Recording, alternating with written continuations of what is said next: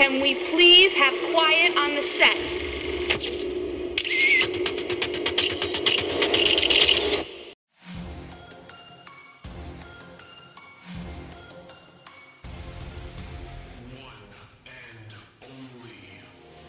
Ladies and gentlemen, this is the Kings of the Rings podcast, where we keep wrestling royal exclusively on Wrestle Addict Radio. I am your host, King Ricky Rose. Because, you know, in life, you're always told that if you work hard, if you chip away, if you plug away, if you do your job, then your moment will come. And I am sick of waiting for my moment. Also, joining me each and every week is the founder, Willie T. Will Terashok. Well, The Rock knows exactly why you did what you did at WrestleMania. Because Stone Cold, you know deep down inside, in your heart, in your soul, one on one, face to face, man to man, you know damn well you can't beat The Rock. And finally, joining us each and every week is the Queen Bee herself, the Kate Murphy. How does it feel that you were expecting a man to come out here? What you weren't expecting was the man. It's time for someone you to step up, step in, and fill your shoes. And there's only one person for that job, and I think these people would agree with me that that person is me. Together, we cover all things wrestling in and outside of the ring in the only way that we know how. So, without further ado,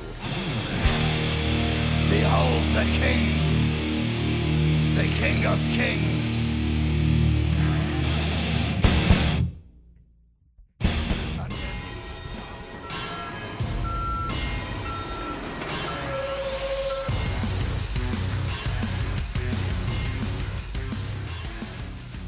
My god, guess who's pregnant? We have a baby coming. It's not Um, The only mine. thing else.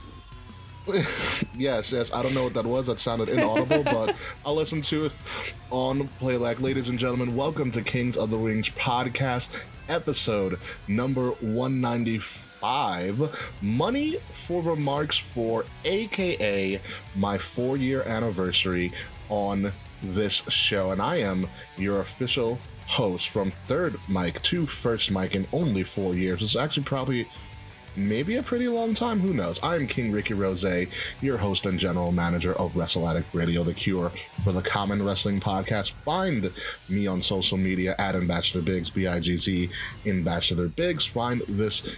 Uh, episode Kings of the Rings podcast and the podcast itself on Wrestle Addict Radio. Find us on social media, KOTR underscore podcast on Facebook, Instagram, Twitter, and find Wrestle Addict Radio social at addict underscore wrestle on Twitter and Wrestle Addict Radio on Facebook and Instagram. There is a ton of good wrestling to talk about. There's a ton of things inside and outside the ring to talk about this week. We have our own personal announcements as well. It is going to be a jammed packed episode, and with me each and every week is the ever seemingly gray haired, growing Prince of Petty, Mr. Will Tarasok. How are you? Prince of Petty. I don't know if I, I don't know if I like that or I hate it, but either way, it's probably petty. Um, I am Will Tarashuk, T's and Thomas. ARAS. You know what? You know what? Don't follow me anywhere. I like my privacy. Uh, Kate Murphy. Uh, I hope I hope you can agree with me in saying Money in the Bank was. I will get into it. Kate Murphy, how you doing, girl? There's that Petty coming out. I like you being petty. What's wrong with being petty? Oh, you see that, Ricky? She thinks it's sexy. I didn't say that. That's all right. I did. That's fine. But you can find you can find me streaming across all social media platforms as at the Kate Murphy. I finally And OnlyFans. not OnlyFans.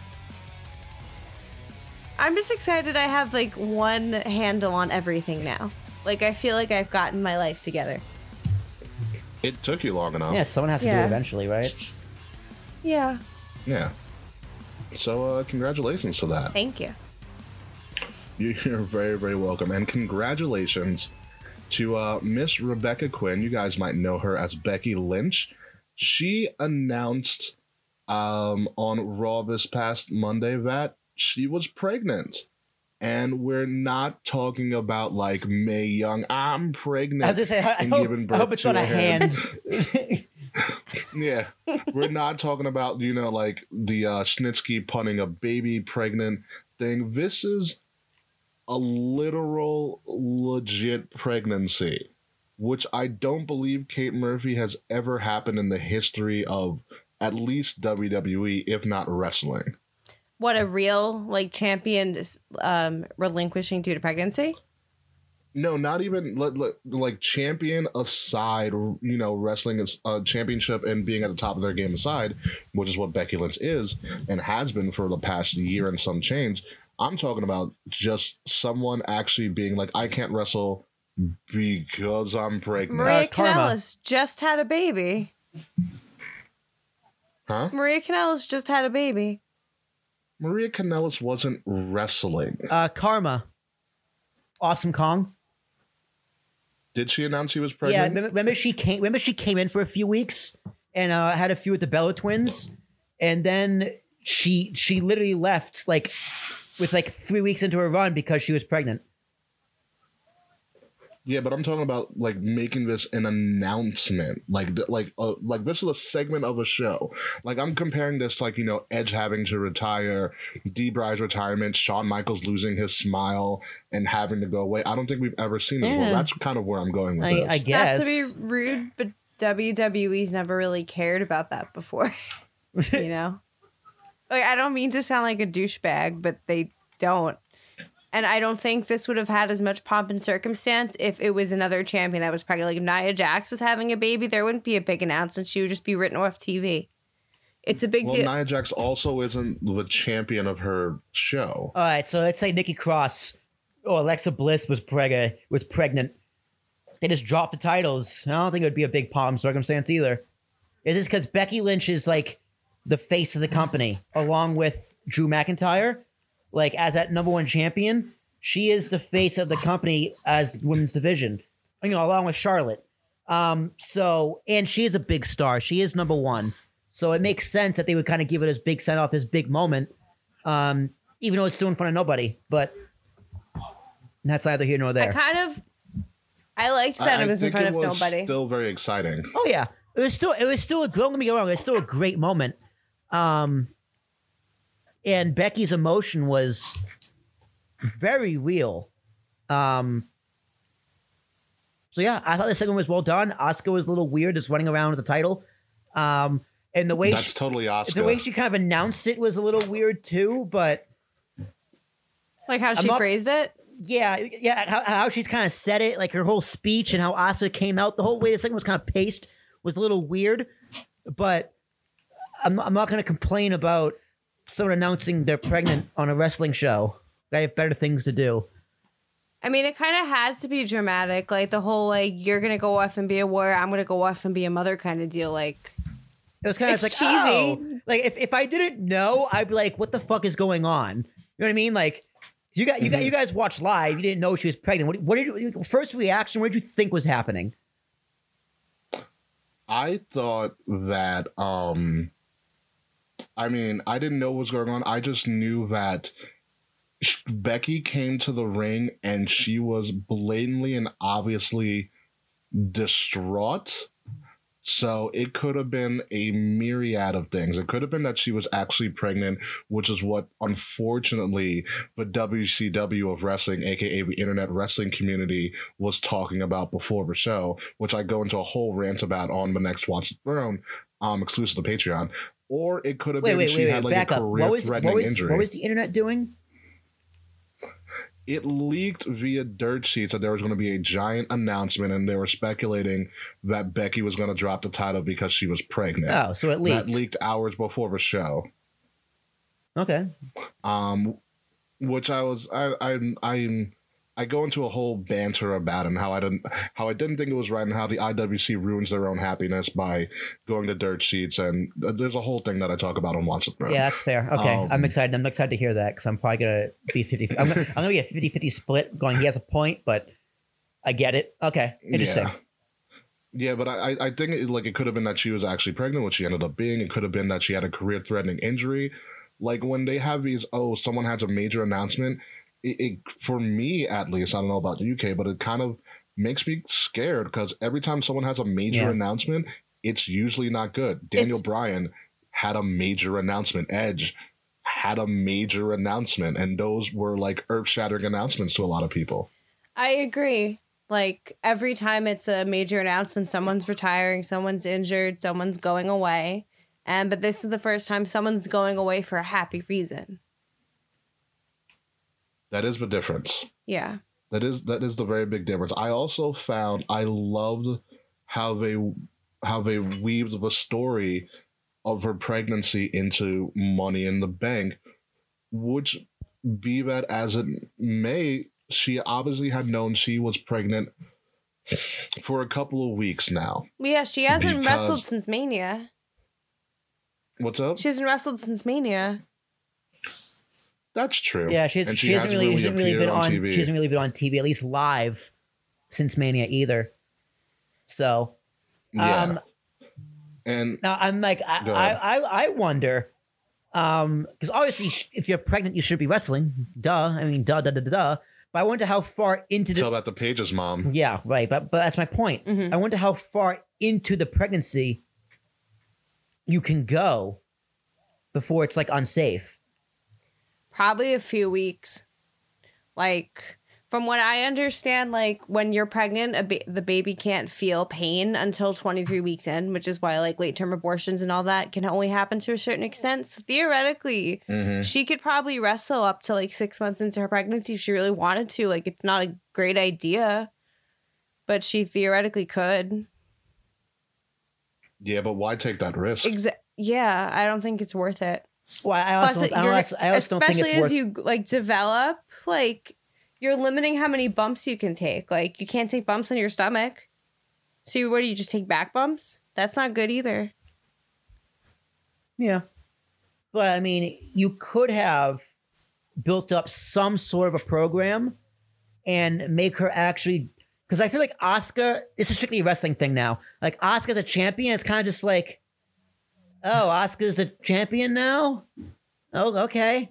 Like you, granted that it's if, if it's safe and the doctor says it's okay, you could have kind of had a storyline where like she goes to a, a quick feud with Nia Jax, she beats Nia Jax and gets cashed in on, and then she goes away saying she's pregnant. You know what I mean? Like I, So it would so not having her drop a title, but having her legit kind of lose them and having Asuka take it off somebody else. Yeah, or, or not even losing. She beats Nia in a hard fought victory, and Asuka cashes in on her. Like, I, I think it's a little bit of a missed opportunity here. Because I You- you- I, you- I have you- to disagree, but go you, ahead. you Will. like you leave Asuka kind of being like, oh, she's the champion now. Interesting. But but here's the thing: it's not like Asuka didn't earn it. We just didn't know that the that the belt was in the briefcase. Yeah. So in essence, you can say that Asuka did actually earn. Like we like that was I think the very clever thing about it was that in I'm, I'm assuming in kayfabe, uh, the briefcase was sealed and no one knew what was in the briefcase except for Becky, and Becky was pretty much the only one who knew the code to the briefcase. Yeah. which I which I thought was a very interesting uh, swerve in the story. Yeah.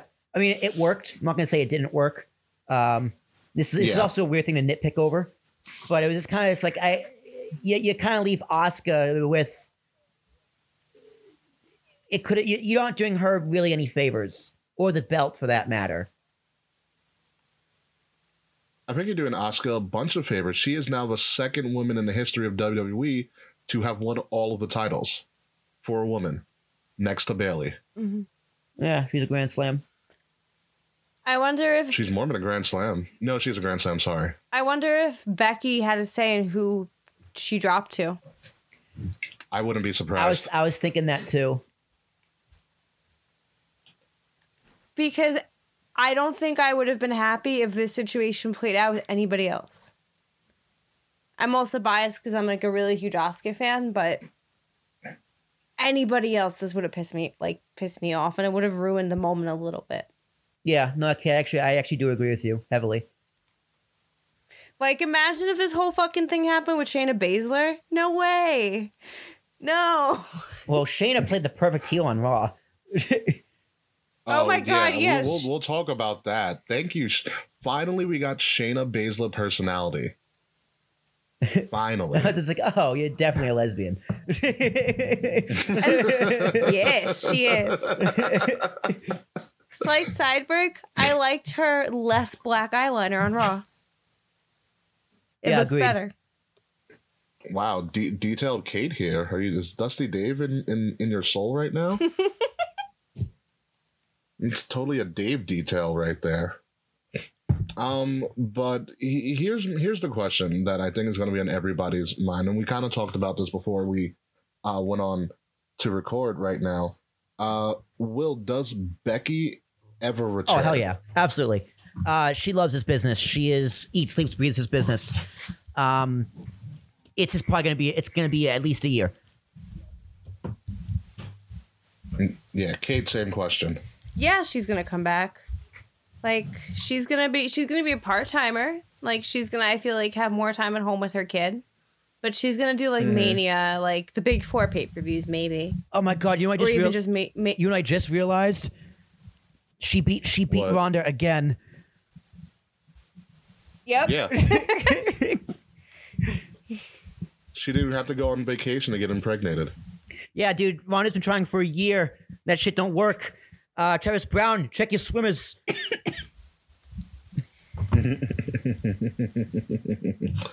Yeah, yeah. Uh, this kind of destroys pretty much all the fantasies of four horsewomen versus four horsewomen because that's probably never going to happen at this I- point. which I think is fine. Yeah. I don't think you need it.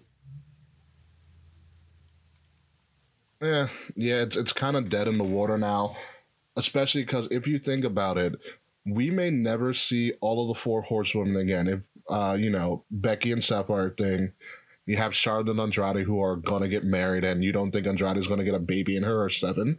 Um, I- and you you also have you also have Sasha and Mikaze, and you know I think the whole females uh female wrestling this is not trying to be some sort of like gender asshole here but this is going to start becoming more and more of a thing that sometimes your top stars will be getting pregnant and have to take time Yeah, off And I That's don't know that's actually a really good point, Ricky. WWE or any other wrestling or if any other wrestling company is going to be equipped for that yeah, yeah that's something the women's revolution But never really took account would- for. That women get pregnant. yeah and, go figure and look right how many look how many women in the locker room are married or dating men in the locker room. Like I feel it's going to be in and out with the with the whole roster. Like Carmella's with Corey Graves, like Naomi's married to is Jimmy's To one of them. Um, Well, sorry. the Uso with a J in his name yeah. but like they're all gonna be going in and out to have babies. Like that was like a total like plot point on Total Divas for a little while. Oh, Like what if Natty and like TJ have a kid? like I was just gonna say that. Anybody? Have you seen TJ on Total Divas TJ's Well, he not doing shit Nah. But I mean more like Naomi and Mr. Uso. TJ's wasting wasting precious natty. Um, but you, how do you structure a contract now for this? You you you Like that is that's also something to you consider. don't because I mean you, you have you have you can't you can't put it into a contract. Hey, don't get pregnant. That's really shitty. Um, Well, no, not that. but I don't think you can legally do that. Yeah, you probably legally can't do that. But you know, Do you- I I have I'd have to assume that um this pregnancy was not planned. Well, look at Seth's face. No shit, it wasn't planned. right? So uh, I, I think when it you know when it comes to especially wrestlers and entertainment in general, like Natty's a good point. Natty's been in his business for a long time. She's been married for probably just as long, and she never got pregnant.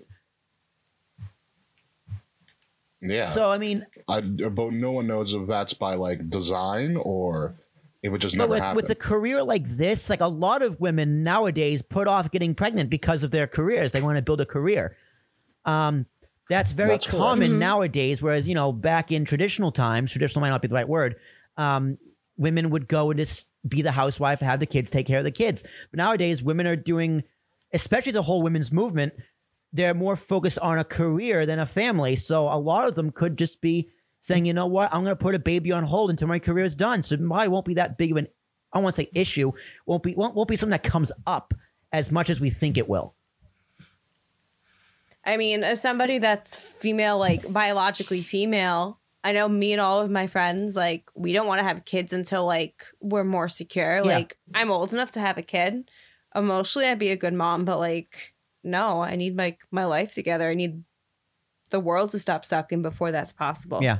Even if that takes Oh, like the world will always suck. well, I don't need the world being rampant with fucking coronavirus and shit. Yeah, you know, you know I don't want to have a mask here and baby and have to have my loved ones look through a window, like in a screen door and a mask and all that shit. You know? Remember when looking through a screen door with the mask was considered like I don't know, alarming? Stalking. I feel like a hoodlum every time I leave my house. you're you're trust me, you are not a hoodlum. I know I, I'm live not a hood- hoodlums. I'm not. An, I know I'm not a hoodlum, but like just having like you know my like face covered and shit. Like Yo, Kate, do your glasses fall off when you wear a fucking mask? Because mine do all the time. no, my glasses fog. They fog up. They fog up, and I hate yeah, it. Yeah, it's terrible. These masks suck. Get it, get it, get it Sucks for together, America. Four eyes. Please. Uh, well, let's move on. So, once again, congratulations to obviously the Becky Lynch and I guess Seth Rollins. Sure. Sure, we'll, Seth we'll, Rollins we'll say is Seth. the worst part of the whole announcement. Seth Rollins was the best part of the announcement. So that's, I mean, yeah, no, Seth Rollins was amazing in his role. I also feel like that was Seth's real reaction. it's And all disheveled. I- yeah, He's like, what am I gonna do? that is most men's reaction to that. Seth Rollins had I thought I wore a condom face. I think he deserves an Emmy for his performance on Raw last night. Yeah, he's gonna need a raise for all those diapers he's about to buy. Yep. Uh, so anywho, Asuka obviously won the Money in the Bank, which at this point was just an ipso facto uh, Raw Heavyweight Champion, women Raw Women's Raw Championship, uh, which explains why WWE kept saying Becky Lynch is going to address the champion of Money in the Bank, which is kind of a dead giveaway and kind of ruined it for SmackDown. But let's go to the Money in the Bank pay per view right now. Probably one of the most talked about pay per views for WWE this year, and probably one of the most talked about matches this year in wrestling. Let's cut to the chase. The Money in the Bank match, in my opinion, and Will, I know you have an opposite opinion, it was one of the greatest things I have ever witnessed, and I never want to see a regular Money in the Bank match again. I love the cameos.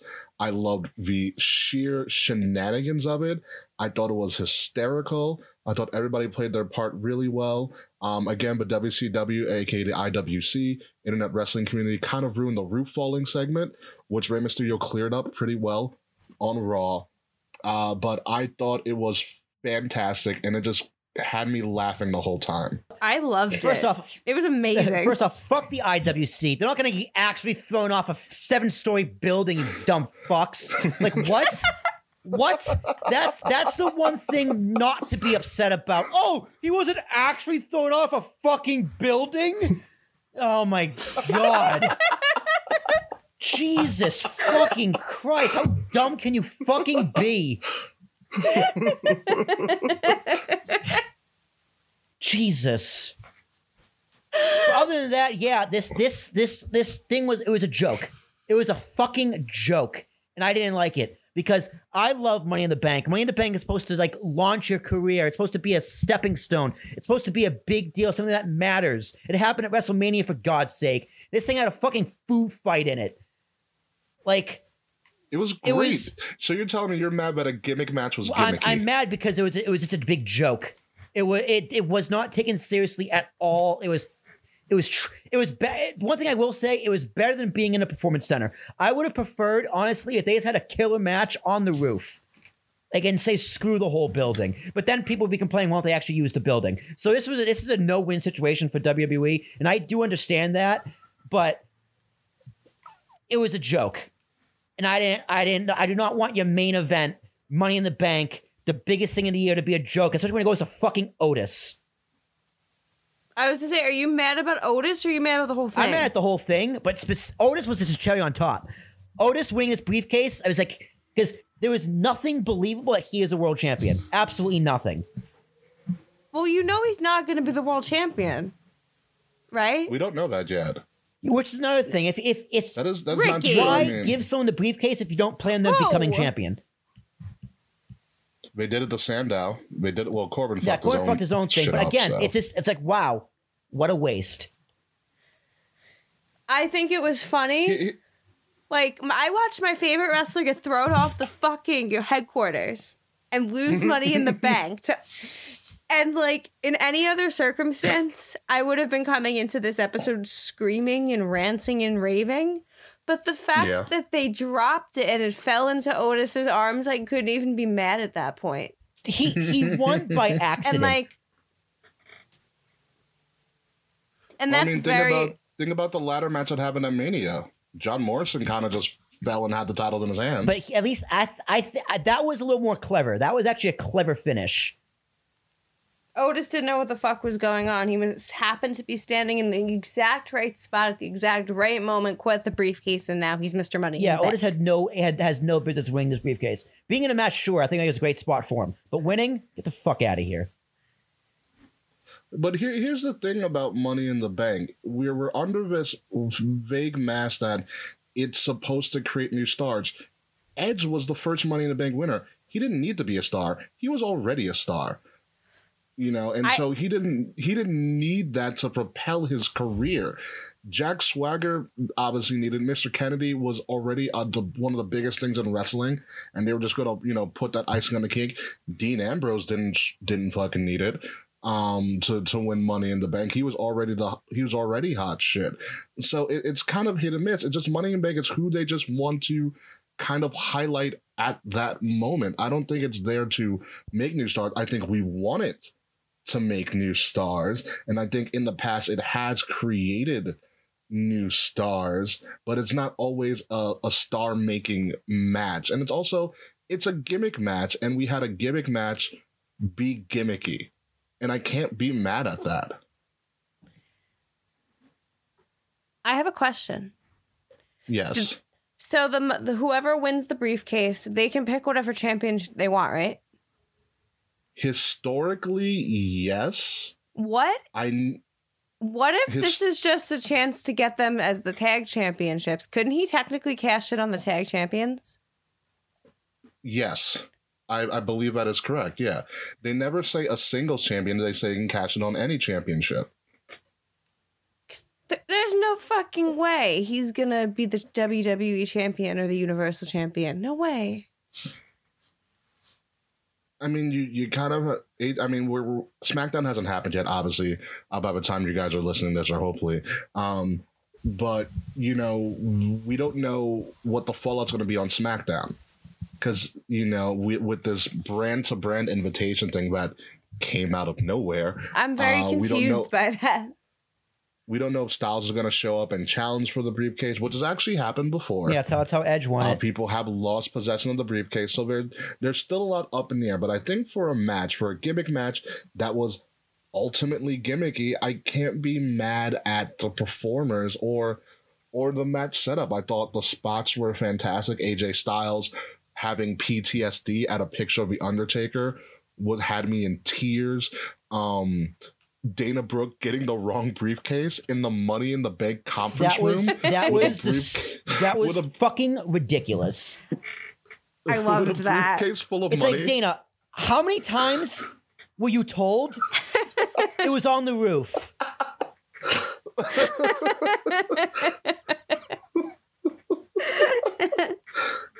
and then she never makes it to the roof because she slips and falls. Like literally, this th- this match ins- insulted your audience. I don't think it insulted Raw. It's entertainment. It's not just sport. It's sports and entertainment. This isn't entertaining. It was classic um entertainment, and I, I can't be mad at them entertaining us. That's that's Absolute their job. trash. see, see, and you wonder why I call you the Prince of Petty. It's not petty. That's just it's it was it was bad TV. This is money. This is this is I this is think it was money in the bank. TV. I enjoyed This is it. money in the bank. This is your main event. It was different. This is to push you to the main event picture for a Yeah. world title match historically, and that's that's what you get. Everyone in that match just looks stupid. I think everybody looked great in that match. There was a lot of acting and stuff and, and going Aleister on. Black is a fucking you know, it, Satanist. it's. I don't. What? I don't see if you. I don't see how you can insult your audience when you have callbacks like Brother Love and Johnny Laurinaitis and Vince wearing jeans. so bad. Vince looked so old. What was that, Kate? Vince looked so old. Well, because Vince is really old, and I think the the the highlight of of that match for me was, Was at the least fossil? the Vince McMahon office segment. I thought of you immediately when I saw the fossil. Oh, because yeah, I knew there was a dinosaur in the freaking office. Mm-hmm. It's in. A, it's actually in one of the WWE video games, a replication of Vince's office, and the dinosaur head is in there. Uh, it was great. I also love Vince McMahon's uh, hand sanitizing regimen. Mm-hmm. Thought that thought that was very fascinating. But I thought everything in that match was great. It's it's sports entertainment. Like we it like this is a staged event, and obviously this is the ultimate of stage events because it was pre-taped, and we always we we can't forget the entertainment side of sports entertainment and professional wrestling. And sometimes there are things in wrestling that aren't going to be about athleticism and prowess and things happening in a ring. Wrestling is an all in professional wrestling and WWE more so than anything is an all encompassing um spectacle and an, and an event that in that just so happens to incorporate Right, wrestling. but, but if you can't if you can't And I- take an opportunity at your main title seriously, how the fuck can I take anything you do seriously, or your actual title seriously, or your champion seriously? the story isn't finished yet. Dude, it was just it's just I'm I'm Like not said, I'm not okay with your main event picture being a joke. There is a place for comedy in wrestling. Don't get me wrong, but not in the main event. This was Mhm. a joke. And your main event should not be a fucking Well, joke. who, wait, hold on. Who was the who was the main event of TNA in the in the last like hurrah TNA? Wasn't Matt Hardy and the Broken gimmick pretty much the main event of TNA? yeah, but TNA was also a joke. and Matt Hardy is and Matt Hardy is also a joke. Don't say, oh yeah, TNA is awful. There's a lot of awful wrestling out there and awful wrestling promotions, but sometimes your main event is really fucking funny. Yeah. Brock Lesnar didn't. Brock Lesnar was running around with a boombox as a briefcase last year. That's different though. Loved That's it. different though, because Brock Lesnar isn't because How is Brock that Lesnar's not a joke.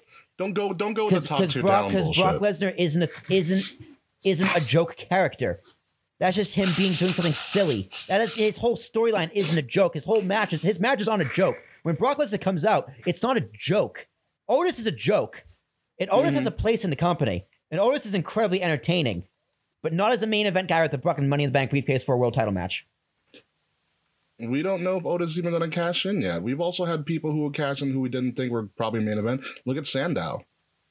Sandow, well, Sandow actually tried to cash in and lost, even though that briefcase was freaking Yeah, and that's that's that's that's the year Cody Rhodes should have won.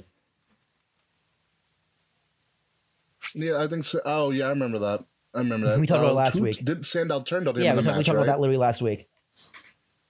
Yeah, I just, just want to make sure. But also, there's like sixty. It's like a sixty to eighty percent win percentage. I forgot what the actual number is of people cashing in. It's not a definite, and people can screw up. So, like I said, like Baron Corbin screwed up, or people call their shot early and end up losing it, or the briefcase gets transferred to somebody else. But who? And there's a, it's probably Styles. Styles will have the only legitimate claim to actually getting this briefcase.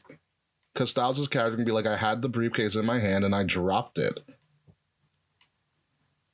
You know, and, and maybe it's not, maybe it's not the wrestler and the entertainer and the performer that should be, um, that should be scrutinized for this. Maybe we need to scrutinize the rule of money in the bank. It's like when we had to scrutinize the Royal Rumble rule. Remember when what was it when Shawn Michaels was hanging him and they're like, oh, only you Both need feet. both feet, and they totally changed the rule, like on the fly. Maybe we need to change the rule of whoever unhooks it gets it, not whoever can possess con- it. control makes kinda- sense. It's kind of like the NFL catch yeah, rule. control. Well, the NFL catch rule. It's a whole other conversation. Um, but Yeah. control the briefcase actually makes sense. Like him, him and Corbin Yeah. going after it. Um, he then they they drop it and uh, he picks it up. That's that's fine. That makes sense. Don't get me wrong. Like I'm not saying the rule needs to be changed or kayfabe doesn't make sense. In in the way Money in the Bank goes, Otis winning makes sense. It's just you just made a whole joke of your one of the biggest things in the company. I don't think it's a joke. I think Otis is also the hottest thing on SmackDown right now. Yeah, And SmackDown being run by Fox, and you need people to move towards Fox. There I you can't go. argue that. Our Otis is one of the hardest things in wrestling right now. Yeah, Otis and Mandy But he forever. has he has a he has a great spot in the mid card.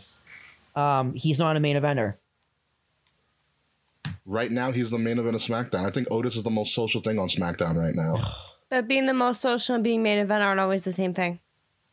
Yeah, but they look at what's the most social thing, and that's what helps. That's what helps push people. If you get people talking about wrestling, then that means you have you're doing good in the company. Like I love Otis. I think he's really funny.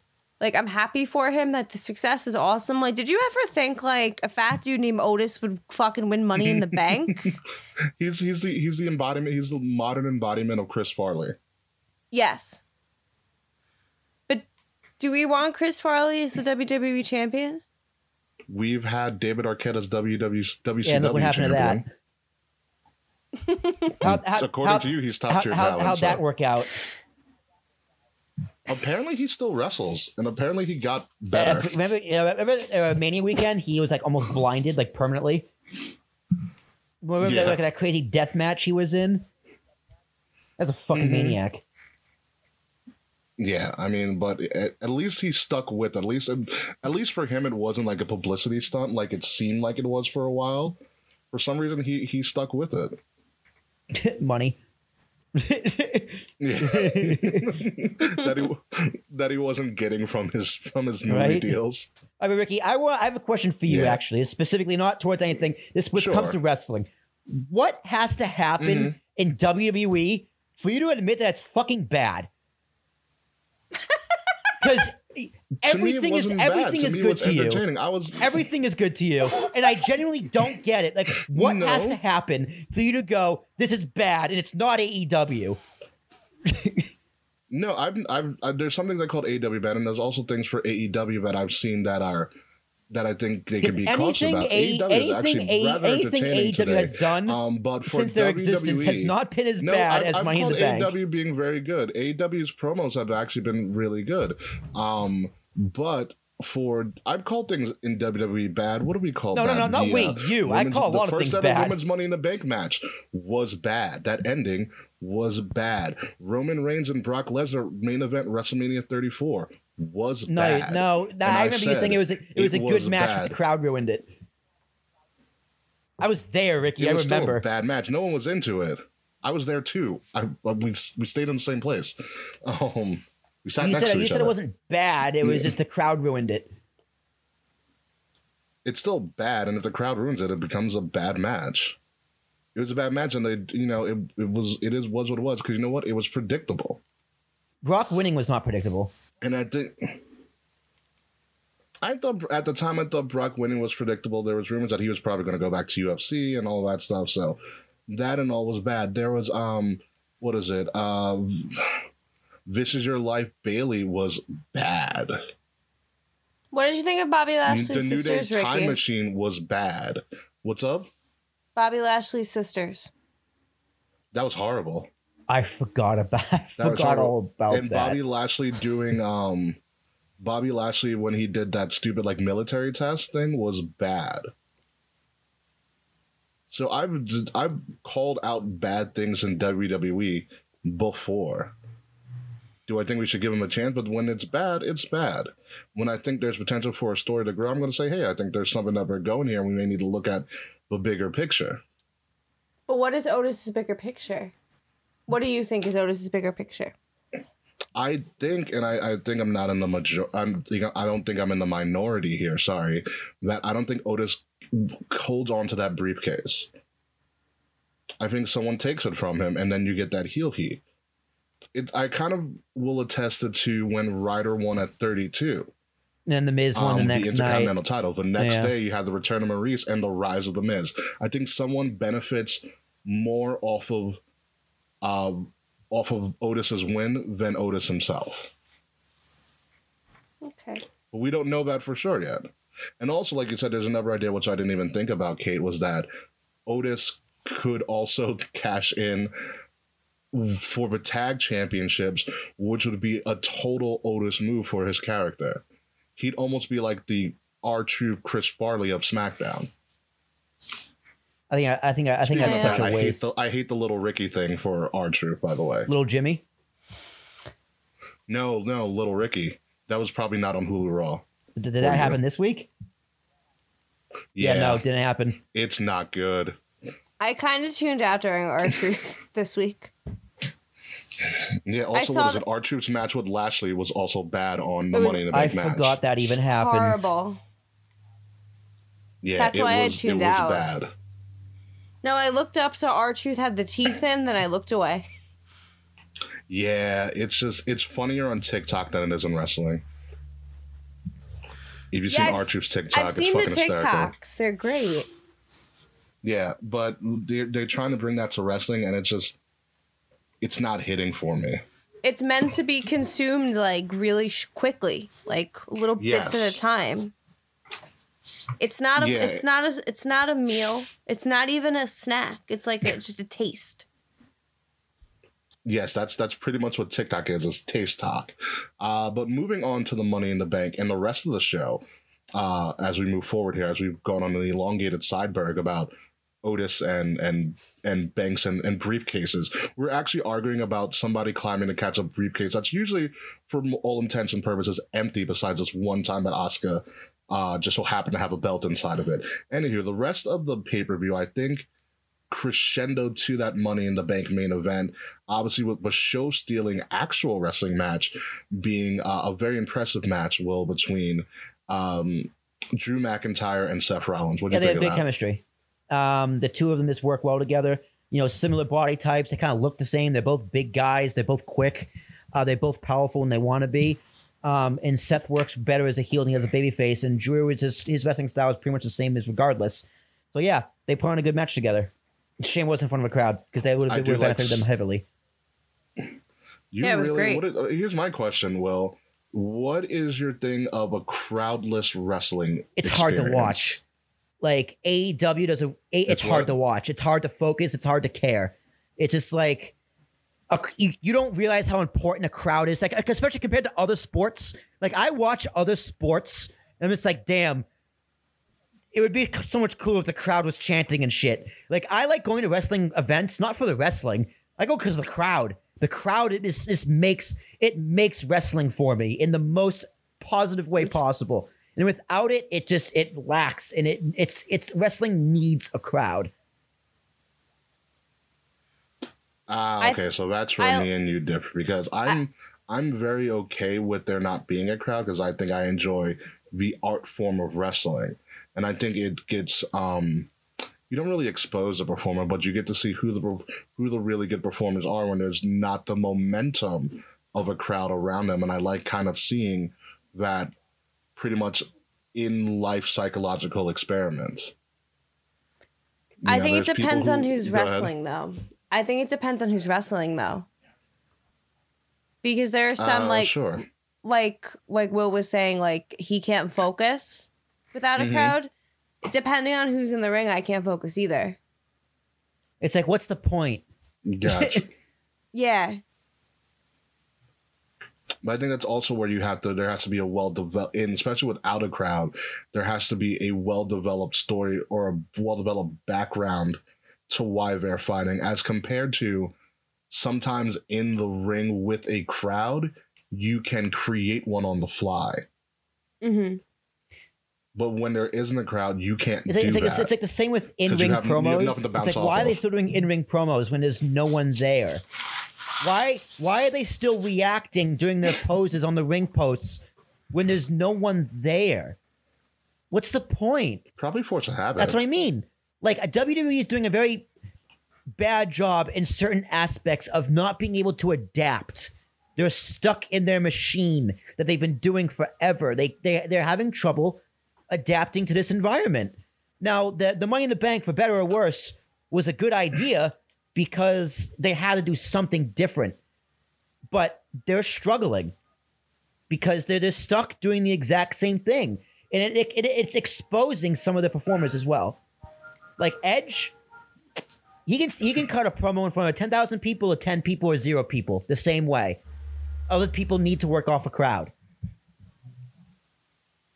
Sure, but that could be almost anybody in wrestling, But but or that can be almost any athlete or performer, but anyways. but but it, but, but, the, it but the fact depends that on it depends on but the fact wrestler. that some can do it and some can't. It's just it's just that WWE is so a machine. It's so like by the book. It's so formulated. Like these people, like it's like if you if people always say like wrestlers should work without a script. If if some wrestlers didn't have a script, they would drown. They would be fucking fucked. Mm-hmm. They would be so screwed. yeah, that's that's true. Exactly. Whereas some people are just naturally Yeah. good at it.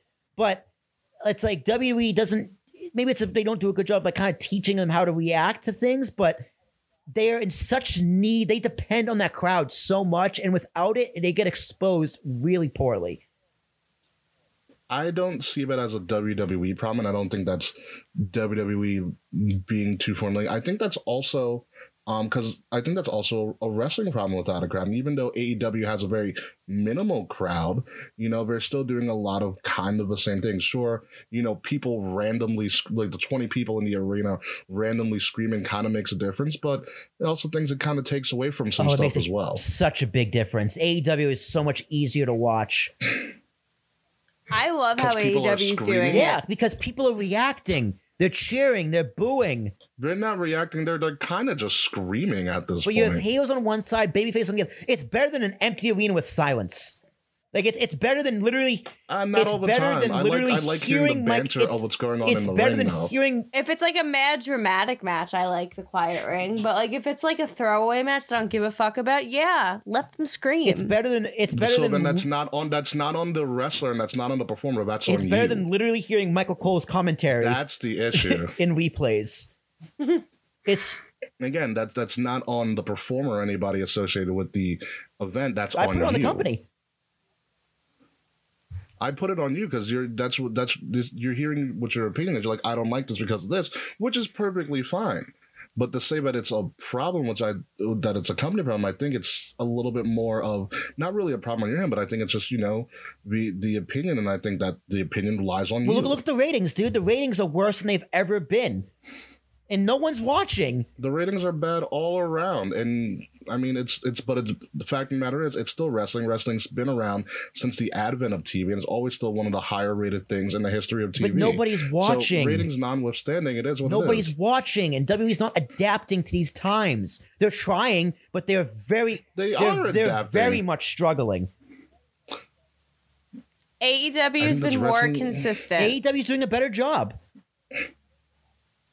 AEW's been more consistent uh yes they have been like every week when I watch Raw and like SmackDown and whatever, like it's I don't know what I'm gonna get. Yeah, i think that's, that's- the beauty of it all and like they they they they pivot away from the blood and guts match. They're like, okay, we can't do this. I don't know how they're gonna do a pay per view.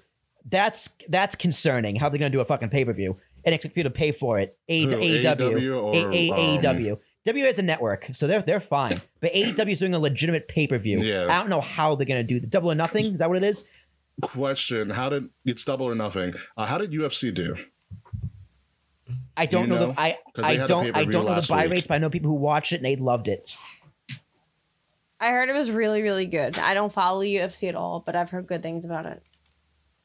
I think it's a little different. I mean, it's I, I'm not gonna say it's actually it's it's it's similar because it's like combat, but you know, like yeah the the fighters in UFC don't react to the crowd. You know what I mean? They don't they don't really the crowd is just there. They can kind of they can feed off a crowd, sure, like any performer can, but their main focus is the fighter in front of them. and themselves and winning the fight. Whereas WWE, they're kind of they kind of go off the reaction and they kind of feel it and they kind of just gauge with what's going on. Whereas a UFC fight, they're strictly going for the fight. So I, I agree with you. I agree with you in that point, but I, you know, I, I think that, um, which I just kind of just lost my train of thought. I think no, but that's very true because in, in a fight, it's like the second that you focus on something else is when you Exactly. get knocked out.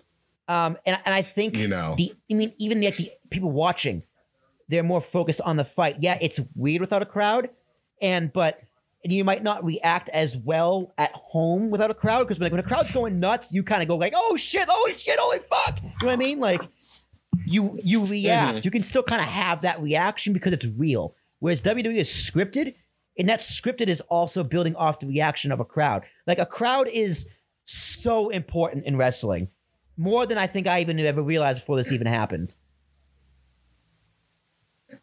Uh, well, for reaction based purposes, yes, because to because with wrestling, it's still in a, and like not just WWE, but I think in wrestling in general, it's still you're trying to tell a story with your Yeah. fist, you know, and and you're you're trying to uh, and a big thing of wrestling is eliciting emotion, especially eliciting emotion from a live crowd, because wrestling in general is very carny. It's been carny since its advent because it was a carnival thing when it first started. So the crowd does become an integral part, but I think there is an art to wrestling without a crowd. Um, that and just an art to wrestling in general. And I think it's probably just me being a, a purist more so than anything. Like the entertainment side, I see a crowd, great, awesome. But I just like to see how people develop with without a crowd. But we do need to move along because we've been sideburning for a whole whole long time. So you know what we're gonna do? Let's take a quick commercial break. Um, we'll go back. We'll come back with our Money in the Bank ratings, and we'll talk about Raw, AEW, NXT, and pretty much everything else under the sun in a little bit of a lightning round. So we'll take a break and be right back. Hey, what's up, you guys? This is Nate the F and Great from the Game Changer Podcast. Get ready for a war because you're listening to Wrestle Addict Radio. How's it going, everybody? This is your Queen Bee, the Kate Murphy from the Kings of the Rings podcast. If you're enjoying what you're hearing on Wrestle Addict Radio, we invite you to be part of our wrestling community and have your voices be heard. Subscribe to our Patreon today and gain exclusive access to new original content from your favorite hosts, insider footage from live events, as well as a group chat to spread memes, make friends, and tell us what you want to hear on the network. For $5 a month, you get the best of the Kings of the Rings podcast, the Game Changer podcast, and the Young Lions perspective. That's cheaper than a copy of B Movie on DVD. Subscribe to the Wrestle Addict Radio Patreon. You'll be glad you did. What's going on, guys? Zach, your host of the Young Lions Perspective here, and you're listening to the Kings of the Rings podcast on Wrestle Addict Radio. And welcome back, ladies and gentlemen, Kings of the Rings podcast exclusively here on Wrestle Addict Radio. You've heard our giant, very long soliloquy about wrestling and about me and Will's personal philosophies on wrestling. So if you're ever wondering, just listen back to the last 50 minutes of the show. But we need to move along to talk about other things in wrestling going on. But first, let's finally close out Money in the Bank. And Will, what are you what are you rating this Money in the Bank pay per view? I'm giving it a straight four. Prince of Petty has returned. Kate Murphy, what are you giving it? Dude, the, the four is generous too. The rest of the the rest of the card was just as bad. Like it was there was nothing good on this card other than the fact that Drew and Seth had a pretty good match in front of no crowd. I'm giving it a seven. How? Genuinely Beca- how? Um, Seth and Drew was good. Money in the Bank was fucking hysterical, but I agree. Oh, that's the why rest you of like the Money in card the kind- Bank. I thought it was so funny. I needed a good laugh. I've been sad all week. So yeah, them like breaking the whole building, having a food fight. I'm here for it. Oh, Paul and the food fight, great. Oh my god, it was so amazing. funny. So I was like also, sending I was sending like random clips of Money in the Bank to like my friends that don't watch wrestling, being like, I know you guys don't understand what I, I do or what I like, but just this is what's happening.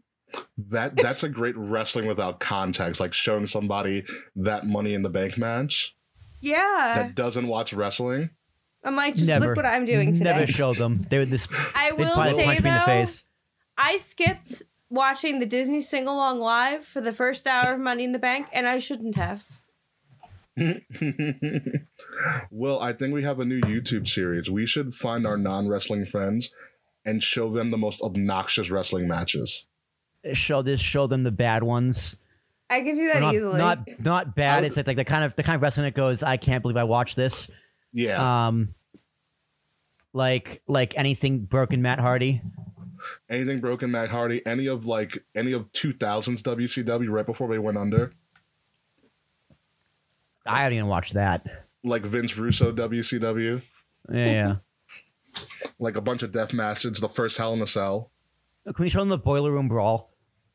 How about the how about the original empty arena match between Rock and Mankind during the Super Bowl? Hmm. Although that one's actually wildly entertaining because The Rock just keeps talking shit the entire time. As he does. Yes. Uh, anywho, before we move forward with this, I was sports entertained thoroughly during Money in the Bank. I thought the callbacks were great. I thought the segments were awesome. Obviously, uh, I'm giving it a nine because it was one of the best things that I had seen. Uh, a lot of that is weighing heavily on the Money in the Bank match, and then also uh, obviously Seth and Drew in a traditional match, which went really well. Uh, moving along to the Raw Fallout. Uh, Kate, I don't know if you know about this, but apparently there's something called a brand to brand invitation now. Yeah, I like heard it because I was playing Animal Crossing last night while I was watching Raw, and I heard brand to brand. I was confused. So what is it like the fucking like what they were doing the open invitation from last year where you can go to whatever show you want? The wild card rule. Yeah, is it wild card again? Is that what they're I doing? I don't think so. I think good. I, I think if they play this correctly, they are going to heavily um focus on the invitation part of brand to brand, where someone I guess is quote unquote invited to go over to the other show for a match. I guess they haven't explained it. It's not who's on. Not on inviting them? socials. What was that, Kate? Who's inviting them is like say like a wrestler like is Aleister Black gonna be like, oh, I want to wrestle Otis. Otis, why don't you come to Raw? Is that how, like is it gonna be like that?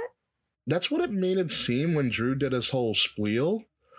Um, after beating up all of uh, all of House Zelina, is that he is, is like Baron Corbin wanted to wrestle him, and so Baron Corbin's wrestling him. I guess there there's no explanation for this. They just kind of just off the cuff said it, and now it's happening. I wonder if they're going to include NXT with it, but who knows? I wouldn't be surprised at this point. But it, it's it's something that's happening. Uh, Will, you might actually know about something like this. You have MVP and Lashley teaming up for the first time since TNA. Do you think it's going to go well? Yeah, Lashley needs a mouthpiece, and MVP is a good mouthpiece. So You're saying Um, Lana didn't cut it? no, not at all. She was Um, like straight up screaming yesterday.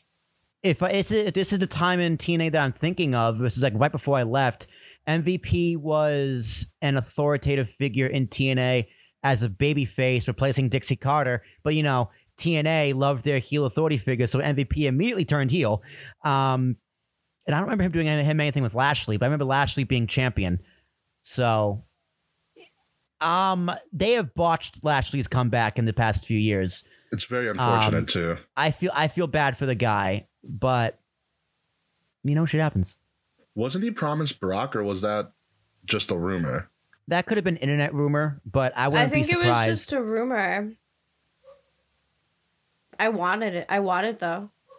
Yeah, it was interesting in that segment uh, on Raw where MVP um pretty much brought it up. He's like, you he's like, look at you. You're massive. You're huge. You have the look, you have the skills, and yet you're kind of he didn't say, but he's like, you're kind of stuck in the mid card. Like, what are you doing? yeah. He's You not know, wrong. so he's not no, he wasn't wrong. I thought it was great. And so hopefully he has some sort of rise. Because I think Lashley is he has the look. He obviously has a skill. He's crazy athletic. Um, super nice guy in real life. When we, Will and I met him at the airport. Um, you met him at the airport. when we were leaving New Orleans. Yeah.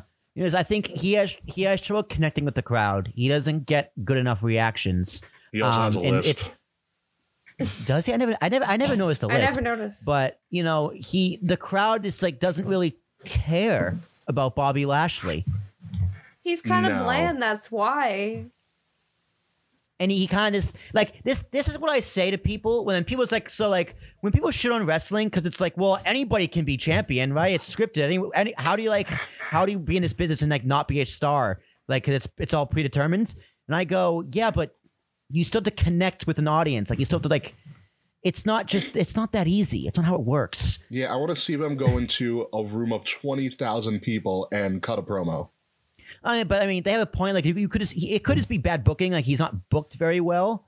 Yeah, but part of that it's not that's not that part of that's on him like he is not that great of a performer he's very good in the ring he's crazy athletic he's insanely talented in that which is why he had some success in bellator um, or wherever he fought but in terms of wwe he kind of lacks in the entertainment part and you need that entertainment part a Mhm. lot. yeah it's very very important and if a crowd Yeah. don't give a fuck a crowd's not going to give a fuck and if the crowd don't give a fuck you're not going to go anywhere Look at EC3. Look how much of a shit show that was. Oh, that's because they they pigeonholed EC3 poorly in WWE. I will admit that. Yeah, His- I don't. I don't think that's EC3's fault. He is. He wasn't It's booked not- well because because he has proven that he can connect with the crowd and get heat. He's proven to be talented. And then they gave him a gimmick where he doesn't speak. Yeah, Like why? yeah, yeah. That's yeah. What? What? I forgot all about that. Yes, but two people who are short on personality are the Aussie twins and Mean Girls themselves. The Iconics finally returned from what who knows, um, and they're getting a tag team title shot next week. So, uh, Kate Murphy, do the Iconics become two time tag champions? Actually, I think so. I'm hyped. I love them. I they are fantastic. They're I I love. They're just they're really funny to me. I'm still mad that I was in the bathroom when they won at WrestleMania. I'm still mad about that. You were in the bathroom when that happened. Uh huh. Wow. I'm really upset. I was really upset. I really had to pee. Shame on your And bladder. Yeah. And then I came back and it was over. That sucks. Yeah. That sucks. Well, you may get another run out of them, and I think they'll do well if they win the tag titles, being that they're the only actual legit tag team in the women's tag division that came up as a tag team for the most part. But we'll see what happens. Um, so uh, Seth Rollins found out that he's having a child, allegedly. That's what everybody's saying. Um, and then he decided to uh, try and kill Rey Mysterio and talk about having a bad year. Um, Will, because uh, Seth almost took out Rey's eye. yeah, that was some. It was a little much. it was a lot. That was a lot to watch. Um, but like. I kind of noticed that, like when um he first went and attacked Rey, I was just like, why is he kind of going under his mask? Like, I was gonna try and take his mask off, like we've seen a billion times, and I was like, oh, he's Yeah. hitting a blood packet. Nice. Um, that was just when you think you've seen everything in wrestling, they they they pull that out. Um, but before that, I want to talk about him just the cold stare with him on the ring. I thought I th- I actually I actually really enjoyed Raw. I thought Raw was a lot of fun, at least Hulu Raw. And Seth Rollins just just looking out, like he has look on his face, like I can't believe uh fucking I can't believe Becky cheated on me with Bobby Lashley and now she's pregnant. Like that's that's the look Seth Rollins had on his face the whole time, and I was about it. I Yeah. loved it. Catatonia is a real thing. And then uh, they, they almost kind of ruined it. He was in the back. He's like, Rey, Rey, I don't know what happened out there. I was like, what do you mean? what? what do you mean?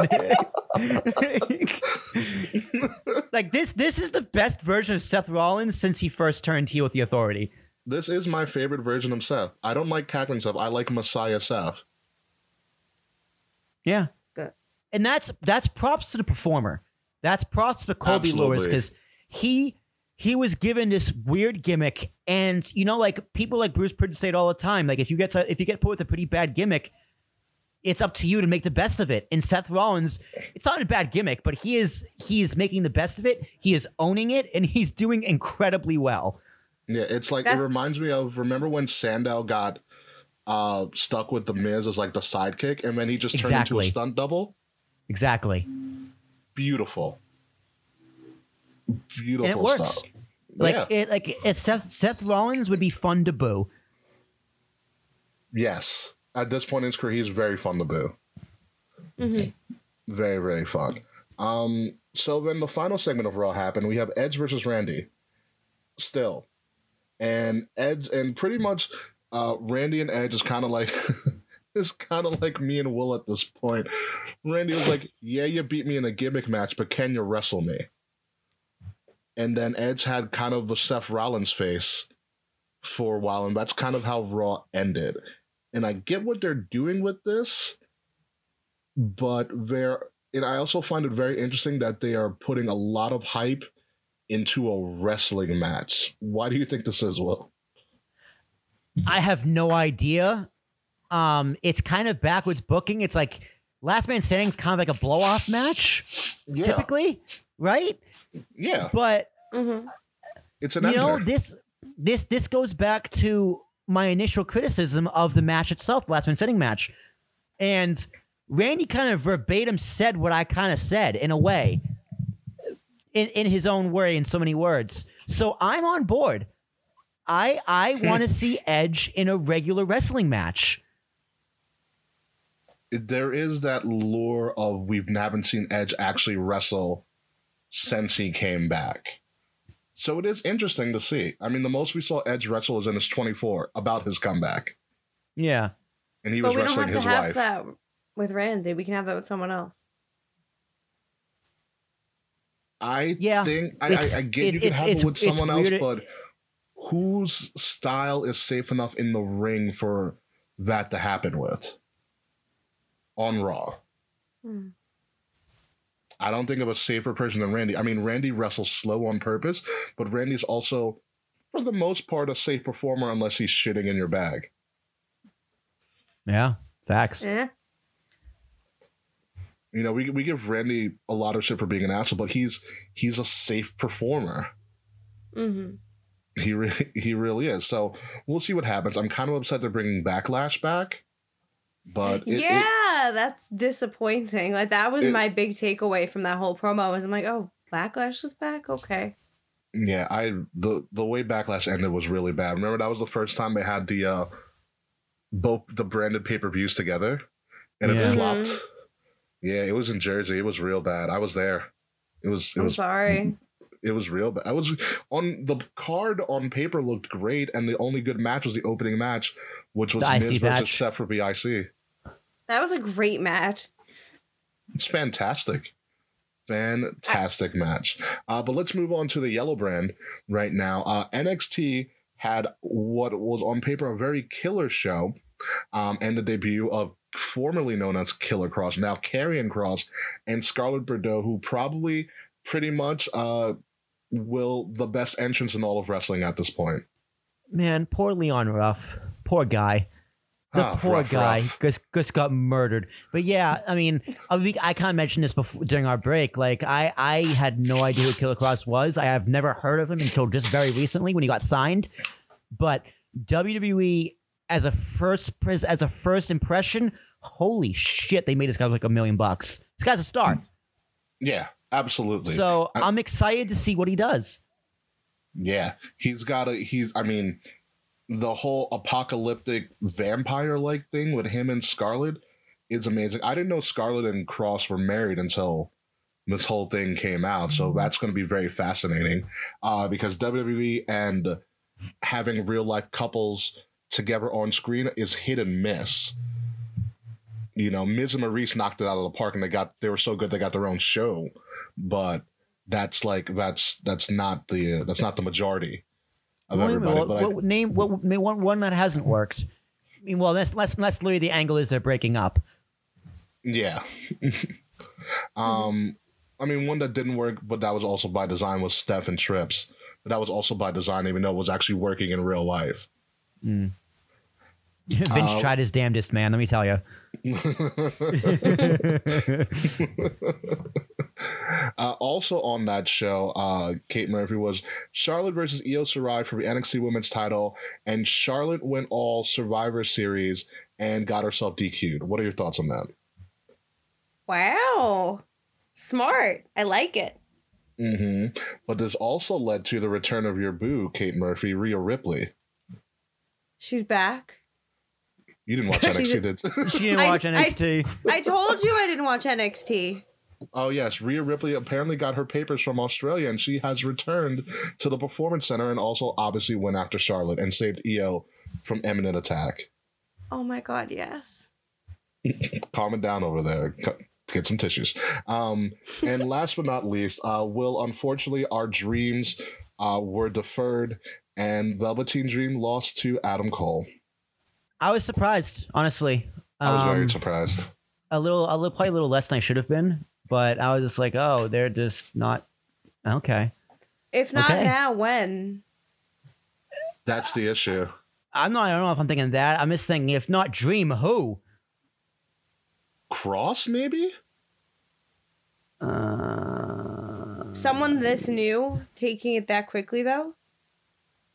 Worked for Kevin Owens. True. Uh, Could be That's- Kross. Maybe yeah. they're holding it for Keith Lee, but I mean, it's Velveteen Dream's one of those characters who doesn't need a championship. but he looked damn good with it. Absolutely, and like a a, a You tell 'em, Kate. dream, ru- yeah, a dream run NXT would be very fascinating. Yeah. But who knows what's next for the dream? Just you know, hopefully not jail time. Yes, say hopefully not a lawsuit. yeah. But we'll see what happens. On to AEW. Um, they returned to Daily's place, which I found also interesting that JR called it a test friendly city, which we obviously won't get into politics about that, but for something about him saying that and the availability of tests kind of irked me. But it is what it is, and that's a discussion for probably will uh, show you Mad Bro. Um, but quickly with AEW, there's a couple things that happened. Obviously, the finals of the worst championship name in all of wrestling, the TNT title, was set. Cody versus Lance um, is happening, and uh, Britt Baker also kind of killed Brandi Rhodes as well. Uh, Brodie Lee challenged Jon Moxley for the championship. Talk about going for a title really quickly. Uh, but Will, what are your thoughts on Brodie versus Mox? All you had to do was ask, man.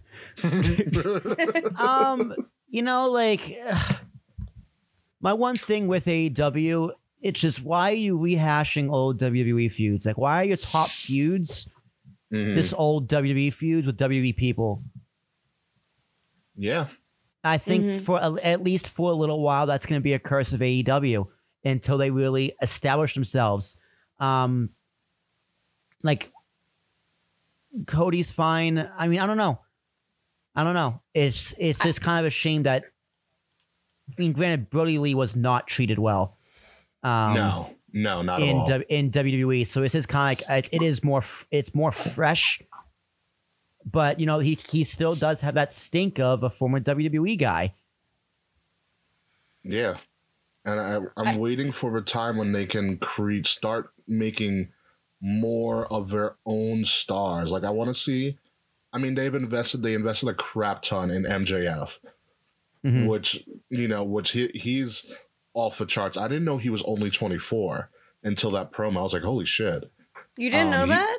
I didn't know he was that young. Yeah, he's a baby. Yeah, but I mean, he cuts a promo like a seat, like somebody who's been in the business for twenty years. Um, you know, I want to see more investment in MJF. I want to see more investment in people like Statlander, um, and Big Swole, and maybe even maybe even Pineapple Pete. Like, entertain me a, a little bit. You know, we, but we you know we have these investments in these other people, like we'll said former WWE guys, which is what it is. But you kind of got to develop your newer talent, and that's something that WCW also had a problem with. And you know, they built some stars. You can say, excuse me, that they built the Big Show and you know the Goldberg mystique. But besides that, who else did WCW build? And I think what becomes your lifeblood in Well, they they, they built all the guys who they built all the guys who went to WWE, like you know, like the uh, uh, Yeah. the Eddies, the Benoits, the Radicals. Um, yeah, I mean, Yeah. even like you can argue the Steiners, and the Steiners were in WWE beforehand, you know, but like Scott Steiner became a star in WCW. yeah, and a and a prom and a promo disaster. Yeah, Oh, but yeah. he he looked big though. uh, here here's also a thing. Uh, we'll have a question for you. Do you think the the stench of champion Jon Moxley is still is still there, or the stench of Dean Ambrose champion is there with Jon Moxley? Uh, more so in the fact that he can't really carry the championship potentially, in my opinion, now without a good antagonist with him. Yeah, he needs someone to work with, and uh, Jake Hager was not a good start. Um, we covered that last week. I just, I just, I didn't care for it. The match was very eh. Um, you know, him and Luke Harper, formerly known as Luke Harper, had amazing matches in WWE. So I think maybe that's why they're doing this Mhm. because Moxley needs some steam. You know, his his character is there, his presentation is there, his wrestling's there, but there's something missing, especially with him as a champion, and it's kind of that it factor. Yeah. At least for me. No, No, I, agree. kinda He's very. It's just, it's just whelming. It's he's very whelming. He is very whelming. And he's one of those and that's okay as long as he has someone who he can work off of. You know, a lot of the greater great champions in wrestling have been able to work by themselves. Like John Cena can kind of just has that it factor. We can just play off anything. Austin was the same way. The Rock was the same way. Mhm. Um, Flair and, and and Hogan also the same way. And I for some and I'm not you know trying to bash Mox as champion. I think he's a good champion. I think he's the champion that was needed at the time. But Mox needs something to kind of feed off of because he he just can't do it by himself. His character, I don't think, is built to do it by himself. And I think that's also just a flaw in his character. Yeah, like he's presented as a main event guy. He looks like a main event guy. He acts like a main event guy, but for some reason, he's not really a main event guy. Yeah, it's it's very weird. He always needs he always needs somebody to bounce off of. I Yeah. agree. I mean, s- any any any top guy does. You know, Like, like Hogan That's had true, Savage. yeah. You know what I mean? Like Hogan had Warrior. Austin had Rock. Rock had Austin. Cena had Randy Orton and everyone else. Um, Cena also had the crowd, so that helped. Um, Yeah. You know, like everyone has these dance this partners to dance with. Like, who is Jon Mox's greatest opponent? Seth Rollins. Seth Seth Rollins. you know what I mean? Like even Kevin Owens has Sami Zayn to some extent. Yeah. So yeah, and it just you know I'm I'm waiting for the day, and I'm I'm hoping that he finds a true footing as champion because he's great in the chase. Mm-hmm. In the Mhm. chase, he's must see TV. I mean, that's the problem with a lot of baby faces when they become champion. Like, Yeah. go back to Austin. Who was Austin's first feud when he won the title after at the WrestleMania 14? After you remember? 14, I do not remember actually. Kate, I don't remember. it was Dude Love, right? right? You know what I mean? Like, Yeah. like, like, like, like, what? Come again? Dude, who? Dude Love. Okay. One of the, mo- one of the most Choices. iconic theme songs ever. right? I mean, it like in hindsight, it's it's weird because you'd be like, well, even actually, let me correct, let me rephrase that. In the moment, it's weird. It's not like, what, okay, like he's Austin's this huge guy. And you're gonna put up with a kind of like like, like a joke character in Dude Love, but you know, hindsight being 2020, that Dude Love character was backed by Vince McMahon. And Mhm. WWE literally had no heels for them, Austin to work with. So he said, "Fuck it, we'll make it Vince." And it was the greatest. And it was the greatest thing ever. Yeah. That's literally what happens. Yeah, and It's- Vince was also back into a it's- hole. it's bonkers. And like you know, it's a similar thing kind of happened with McIntyre. Um, like who is he? Who is he going to work with? You build up this big baby face, but there's no heel for him to work with, Oh, that's when they called up Big Show. Big Show, we need a heel turn real quick. Right? Reverse Big Show. Reverse Big Show. All day, every day. All Yeah, it is a- it is a calamity a little bit. It's uh, awesome theory. Um, speaking of calamities, but also very entertaining in and of itself, we had a very wild main event street fight that incorporated not only um, Daily's Place, but Daily's Place is also connected to TIAA Bank Stadium, the home of the NFL's Jacksonville Jaguars. And you, they were pretty much inches away from fighting on an NFL football field. Very interesting, very uh, very entertaining stuff. Uh, also very gimmicky as well, but a very nice street fight. Uh, Will, what are your thoughts on that? It was a little too gimmicky for my tasting, but them, I like how this the AEW just ends with everyone giving the finger like every single week. It's literally it's like uh, what? Okay, I get it. You go on TNT, you can give the finger, you can say shit, uh, but um, it was a little weird. It was a little weird, a little too gimmicky for my liking. I would have a- it liked it better little when I was in high school. Say that again, Kate. Sorry. I said I would have liked it better when I was in high school. You know so what I would- where I would have liked it at Hmm. on a pay per view.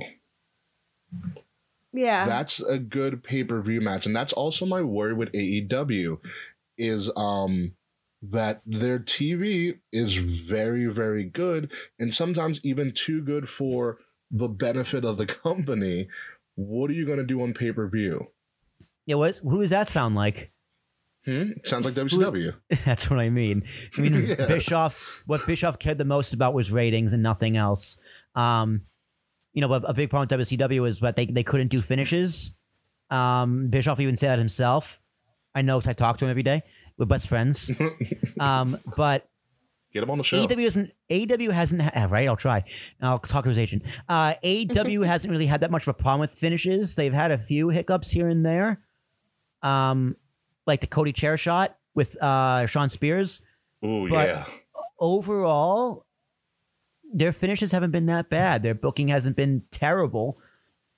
Hasn't been perfect with who they're pushing either. But I agree with you, Ricky. Sometimes their TV's too good for their own good, which is a very Yeah. weird thing to say. We're spoiled if we're like, oh, AEW's too good. it, it's it's not that AEW is too good. They're very entertaining and they have a lot of potential. And granted, they're in their infancy, they're less than a year old TV wise. But it's more so that there has to be a reason for me to buy an AEW pay per view. Well, I'm never buying I- an AEW pay per Can view. I, I was can I be honest? I have never paid for a pay per view. Actually, no, that's not true. I paid for one, and I paid for half of it. I mean, I, me- I it was- mentioned it's all in hypothetical, but that's kind of that's kind of the model that you have to go by. What's the reason that the average person or even your P ones are going to buy this pay per view? Because you have to give them something that they can't get on regular TV. You get the buy-in. Yeah. Ooh, and there's, I think there's like a casino ladder match. We'll cover it all next week. A little bit. We'll do a little bit of prediction because Double or Nothing is is uh is next week. But that's kind of thing. Like you gotta you gotta have. There's some differentiation. Like for instance, put it in Will will know. Put it the Goldberg championship winning match against Hogan. Goldberg, the U.S. champion, Hogan, the WCW champion. They had it in the Georgia Dome in Atlanta for a Monday night when you could have made a huge gate, a huge gate on a pay per view like a Starcade or something. Yeah, I, I'm I'm split on that decision. I've heard arguments on both sides from that from that decision, and uh, I Mhm. understand I understand both sides. I am on the era of it should have been a pay per view, just Yeah. out of principle. But you know that's just hindsight. It's it's very big hindsight. Um, but we'll see what happens. Double or nothing is next week. We'll cover it a little bit uh next week, but we do have a lot of big things going on. But let's go into some other news and notes. Uh Kate, Alberto Del Rio uh, is an asshole. Yeah. We knew that though. But now it's confirmed. Is he still in jail? I don't know if he got let out on bail yet or not, but I know there's charges against him for obviously assaulting uh, another woman and also threatening the woman's son. I believe. The Yeah, I did a uh, little digging on this. What's up? I did a little digging on this. Apparently, What'd you find? he apparently he he uh, ab- accused this woman, I guess it's his girlfriend or whatever, of cheating on him. Uh, He apparently beat her up between the hours of like 10 p.m. till like 2:30 in the morning. It's a long Um, time. Yeah, he um he sexually assaulted her, threatened to kill her, shit like that. All right. I mean, his mugshot looked like he was coked out. Yeah. I'll be completely looked honest with you. scary. But um, but in, in at this point, I think this is the Al- the, the end of Alberto Del Rio as we know it will. You know, I think the end was oh, a few months, like a, a few years ago at this point. Um, Well, with Paige, it was kind of one thing because then you know you had to like, oh, what is Paige doing? And then kind of was like, even though we knew Alberto Del Rio had a hand in it, you know, we we uh, kind of a, a lot of it was kind of shared with Paige, but now this is clearly on Alberto, and it kind Yeah, of makes Paige- you look Paige back was- at Paige. Paige just be sitting back on a kicking a feet going lols. by the way, Paige is a pretty rockin' Twitch account too. By the way, if you've ever watched it, What does she play? I totally forgot, but like she broadcasts all the time because she has nothing else to do. Just Paige playing video games. Um, so let's move on from from Alberto and talk about the last ride. I'm not talking about Jordan's The Last Dance, which we have, and that is a fantastic piece of film and TV and documentary stuff. But we're talking about Undertaker's Last Ride. The first episode just came out, where it's pretty much, for what I've gathered, if you've seen it, Undertaker's search for the for the perfect final match. Will or Kate, have any of you guys actually watched this yet? I watched it. I, I did. It was amazing. All right, so what are your guys' thoughts on it? Okay, you can go first. Holy shit. Yeah, that I about was- sums it up. No, I found myself like getting choked up so many times throughout this pay per view. Like, I mm. don't have a lot of words because the whole time I just found myself like fucking struck dumb. Cause like I didn't realize, like I don't think any of us really realized how like much pain he was going through, like how how treacherous it is to be a part time worker. Like that fucking sucks. The graphic of that hip surgery, they just drilled into his oh, jaw. Oh I was like, yeah! Oh my- oh my god, that's next week too. Right? Like, we, didn't, we didn't even see that yet. That was a preview. Yeah. so I gotta go. Okay, like his match with Roman wasn't bad. It was just we didn't want it to be the main event. Yeah. So I want to know why come back after that match. I thought it was a perfect ending, to be completely honest. Everyone it did. was. I still have the shirt I bought like the following week at Raw, the thank you taker shirt. I have the So- thank you Taker shirt, and I never wore because the asshole came back. Not an asshole, sorry Taker, but he came back. I was Oh, I was trying to remember what shirt. was his what was his next match after Roman Reigns. He came back and kicked Brock in the balls, I believe. Is that correct, or am I wrong? No, no, no, no. That was I don't before. remember. Before, okay, never mind. He had his whole Hell in a Cell run before. I know I went to Saudi Arabia a whole bunch. I, Oh, honestly, the next I- match he faced Bray. no, Bray was the year before. Bray, Bray was WrestleMania like a year or oh, two before. Why am I blanking on this then? I, I, I want to say his next match back was the casket match with Rusev in Saudi Arabia. was it the cat? Probably. I think I- so. It might be, but I don't remember. Because I want to think, like, you had your storybook ending, you had what you wanted. Why come back? And it looks like in the second episode he was no, he was pissed. He didn't like, and I, you know, it's really, it's it's not weird, but it looks like he got mad off of that one spot where Undertaker, I guess, was tired because I don't, I doubt he deliberately sandbagged Roman. Yeah, he, but Roman couldn't pick him up. Roman couldn't get him up from a tombstone. Mhm. and like I I understand, but that's to me, and I'm I'm not a performer. I've never been in the ring, but to me, that's one spot in a wrestling match that no that I didn't even remember until you brought it up. Yeah. Yeah, I yeah, get, that's a good I- point. I, get it though. Like honestly, like if I were doing something, like if I'm if I'm podcasting for as long as Undertaker wrestled, I'm gonna want like my last show to be flawless, and I won't be able to sleep at night knowing that I fucked up even the tiniest bit. I'm sure he's the same way. He's been wrestling for 30 years. Yeah, I mean, if if anybody has watched The Last Dance, which I really hope you do, especially you will, since you were born in '95 and didn't really don't really understand the Jordan phenomenon, probably till its fullest extent. Him and Taker have the same mentality. They, wherever, whenever they are performing or whenever they're in front of people, you are going to get their all, no matter what. They are going to perform Yeah. their ass off, and if it's anything less, they are going to be disappointed. Yeah. I, under- I It- understand it- that. I understand that mentality. Yeah. I can't say I, I can't say I have it, um, but I understand it. I understand that desire. Yeah, and it's it's very weird. But I also found fascinating with Undertaker's last ride, um, is him talking about the streak ending, and how he doesn't even remember the day, which is very scary. I think that's Um, poetic. I think that's kind of poetic justice in a weird way. True. Um, and also the amount of reverence he gets whenever he's around the, the the boys in the locker room. You really get a sense of the respect that everybody has for Taker and a lot of just the, the fraternity aspect of wrestling from that first episode. Oh, yeah, definitely, mm-hmm. definitely. That's a good way of putting it.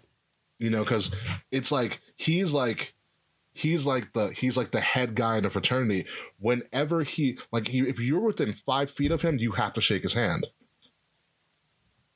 Yeah. like it, it just seemed that way and it was it was very interesting what they caught like just the look before like the look that brock gave taker before he went out to third for for the match when brock goes be safe out there and everything.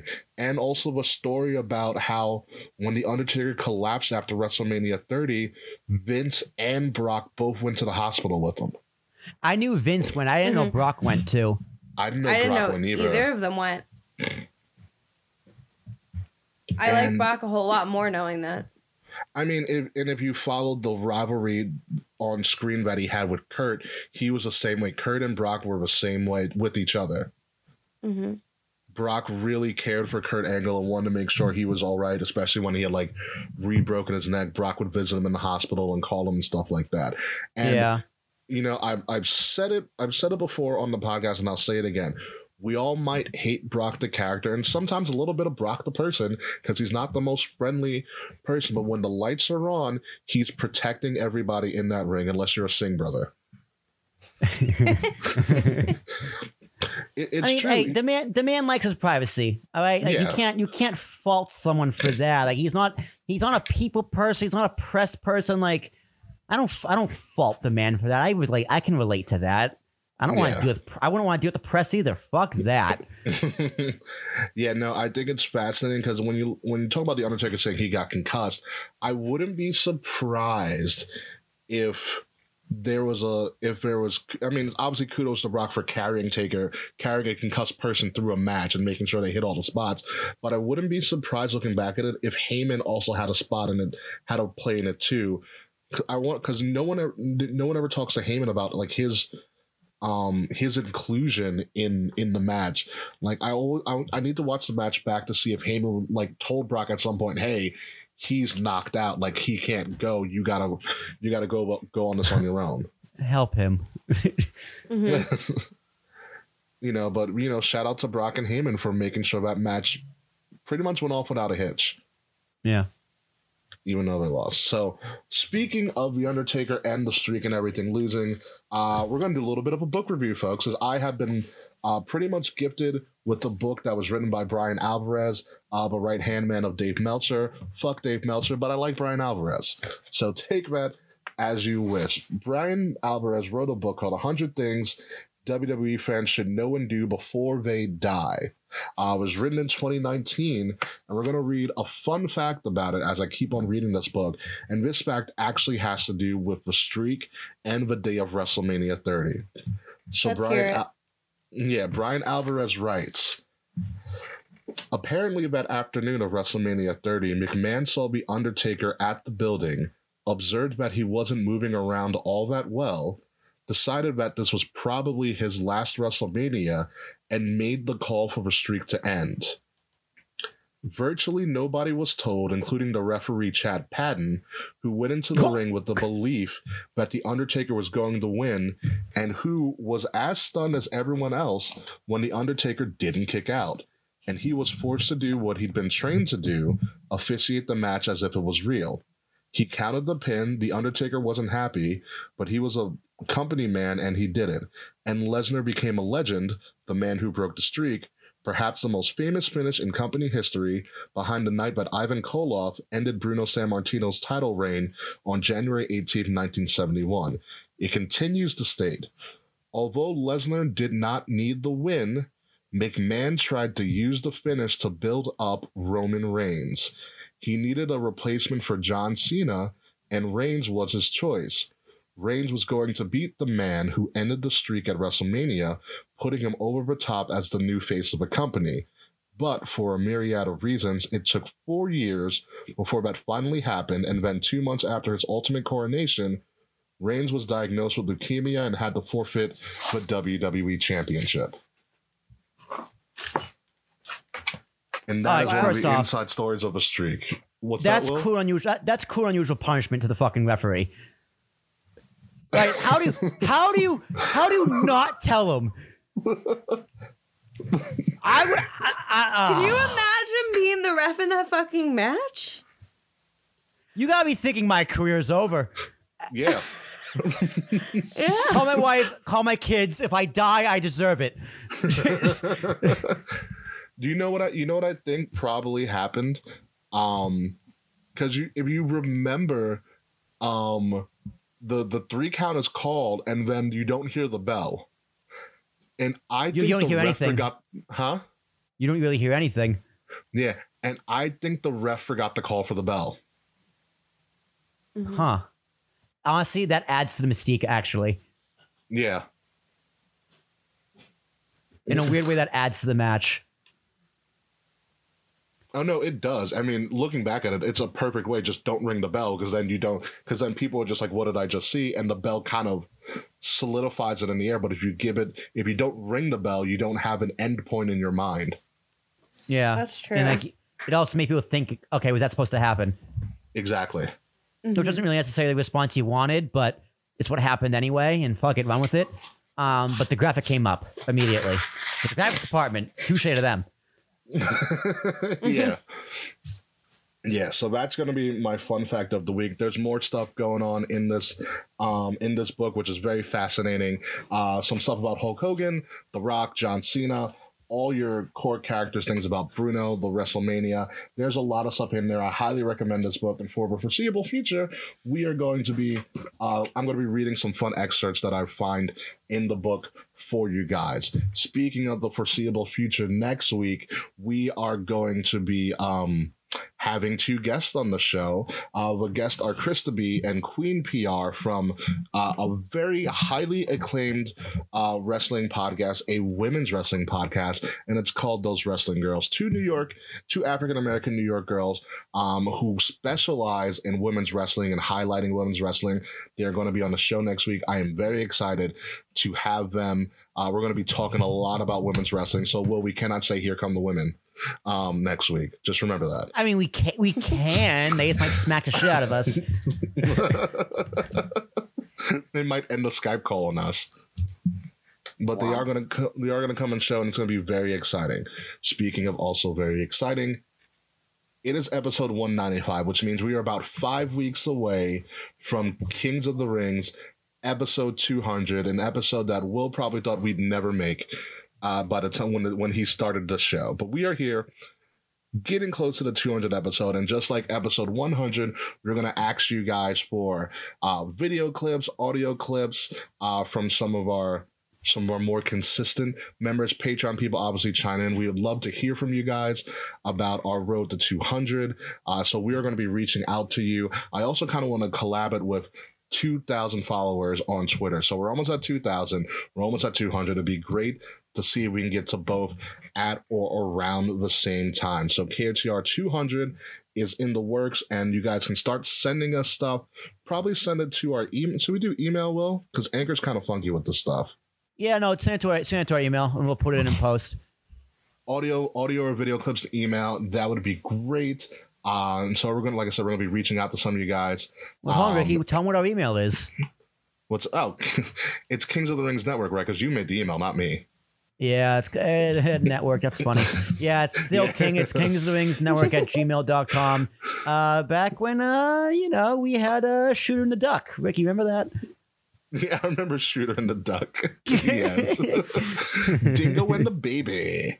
Dingo and the baby. that was the idea, man. Dingo in the Baby. So yes, Those Wrestling Girls next week. KLTR 200. Um, probably four weeks after that. It's going to be fun. We've got a lot of stuff. We got a brand new logo coming up as well, which you might have already seen or may not have. We'll see if you're very, very um investigative on our social media. But let's start to wrap up this show. Match of the week, King of the Night, all at the same time. Prince Petty Will. Go at it. Um, yeah, I'll go uh, Seth and Drew. And my king tonight is Drew for that promo we cut on Monday. The one after the match, Yeah. where he called himself the Big Mac. Yeah. It's called a sick, sexy Scotsman. Mainly because he was all sweaty. That's re- that's really the reason why. Because he looked great. That's that's so weird, but okay. He did look great. You're not alone. Okay, Murphy. Um, match of the week was the street fight on AEW with what are they calling them? The sexy boys? The sexy men? no, what are Le- they? Le Sex Gods. The Sex Gods. Oh my God. Le Sex. I like the sexy boys. The Sex Gods, Chris Jericho and Sammy Guevara with Matt Hardy and Kenny Omega. It was a shit show. I cried. I loved it. And my king of the night is my queen of the night, and it's Becky Lynch. My wife's having a baby. Can you say that again, Kate? My wife's having a baby. Oh my God, never go to the South. never go No. to this. God. My match of the week, surprise, surprise. Will's favorite match ever, the Money in the Bank um, extravaganza that it was. I was thoroughly sports entertained, entertained. And my Entertaining. king, entertained, yeah, right. Um, and my king of the night is Otis. It's got to be Otis. Otis is having the best 2020 that anybody's having right now.